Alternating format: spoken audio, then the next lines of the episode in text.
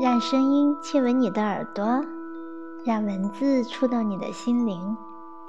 朋友你好，欢迎光临心灵成长快乐屋，我是小林。今天我们来共读被誉为世界上最坚强的女人，同时也是美国最负盛名的心理治疗专家以及杰出的心灵导师路易斯·海的心灵专著《生命的重建》第五章。我们现在该做什么？我看到我的模式，我选择改变，决定改变。当我们遇到麻烦时，大多数人产生的反应就是惊恐的举手投降，另一些人则先是对自己或者生活愤愤不平，然后选择放弃。放弃意味着已经决定，任何改变都是没有希望和不可能的，所以为什么还要尝试呢？然后说，继续这样下去就行了，至少你知道如何处理伤痛。你不喜欢它，可是你已经熟悉它了，只要不变得更糟就好。在我看来。习惯愤怒的人，就像戴上了学生受罚时戴的纸帽，坐在某个角落里。有些事发生了，然后你生气了；另一些事发生了，然后你又生气了；又有一些事发生了，这又令你生气了。问题是，你永远摆脱不了愤怒。那样做有什么好处？愤怒是一种浪费时间的愚蠢反应，它只是拒绝认识生活的另外一种方式罢了。为什么有这么多事情让你生气？这样问问你自己是很有好处的。你认为导致这些挫折的原因是什么？究竟你有什么使别人需要惹恼你？为什么你坚信你一定需要生气呢？你付出的一切，最后都会回到你这里。你付出愤怒，你就会创造出更多令你愤怒的事情。就像戴上那顶惩罚的帽子后，呆坐在角落里，没有别的地方可去。看完这一段，你是不是感觉生气了？好，他一定击中了你，这是你愿意改变的一种征兆。下决心，愿意改变。如果你真的想知道你有多么顽固，就来看看你在多大程度上愿意改变。我们都想让我们的生活发生改变，让环境变得更好，更适于生存。但是我们不想被迫改变，我们更愿意他们改变。然而，事实是。我们必须改变我们的内心，我们必须改变我们的思维方式，改变我们的说话方式，改变我们表达自己的方式。只有这样，才能使我们的外在部分发生变化。这是下一步。现在我们已经清楚的知道问题是什么，它们从哪里来。现在是愿意改变的时候了。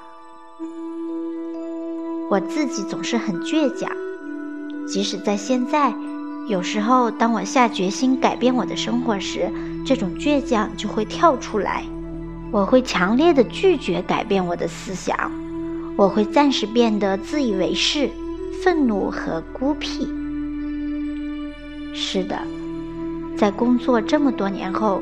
这种情形依然存在，这是我的教训之一。但是现在，当这种情况发生时，我知道我正面临着改变的关键点。每次我决定改变我的生活时，我都要深入到自己的内心最深处，每一层旧观念都要被新思维代替。有时候这很简单。但有时候就好像需要用羽毛举起一块石头一样困难。人往往被严重的问题阻挡了成功的道路，不去克服它，便永远只有失败。愈是顽固的旧思想，愈是生命的绊脚石，就愈要去除它不可。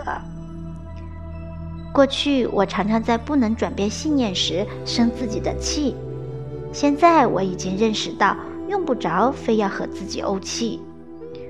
我不再选择相信。我是一个糟糕的人，因为我发现我有些东西需要转变。大扫除，我现在要做的就好像是对一所房子进行大扫除，进入我头脑中的每一间房间，检查里面存放的思想和信念。有些东西是我喜欢的。所以我擦亮它们，使它们更加有用。有些需要更换或者修理，于是我会尽量抽出时间做这些事。还有一些像是过期的报刊或不再合适的旧衣服，对这些东西，我或者将它们卖掉，或者将它们扔进垃圾箱。总之，让它们永远离开。做这些事的时候。我没有必要对自己生气，或者感到自己是一个糟糕的人。练习，我愿意改变。让我们来使用一个肯定句式：我愿意改变。经常重复这句话：我愿意改变。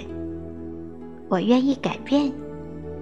在说这句话时，你可以把手放在喉部，喉部是身体发生改变的能量中心。通过触摸你的喉部，你会感觉到你的改变过程已经开始。当变化出现在你的生活中时，你应当允许这种改变。注意，你最不愿意改变的地方，正是你最需要改变的地方。我愿意改变。世界往往会对你的思想和语言发生反应。当你做出这些声明以后，事情将明显的开始改变。要不要试试呢？相信通过改变，你一定会越来越好。好，朋友们，今天的分享就到这里，感谢你的聆听。改变的方式有哪些呢？下一期为你揭晓，欢迎你继续来听哦，拜拜。